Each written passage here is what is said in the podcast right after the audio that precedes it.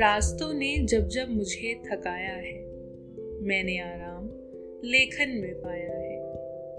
हर सपना कागज़ में समाया है, लेखन के ज़रिए विश्राम पाया है। थका तन तो मैं सो गया, थका मन तो लेखन में खो गया।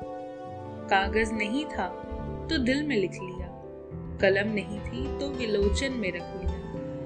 साथ था जब कोई खामोशी में बटोर लिया अकेलेपन में कतरा आँखों से बहा दिया। कह न पाया जो जो कुछ समझ न निर्जन मुदित होकर क्षण भर राज लेखन में समा दिया।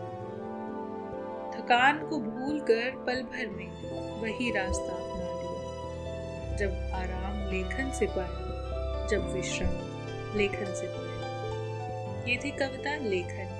तन्वी शर्मा के काव्य संग्रह अव्य शांति से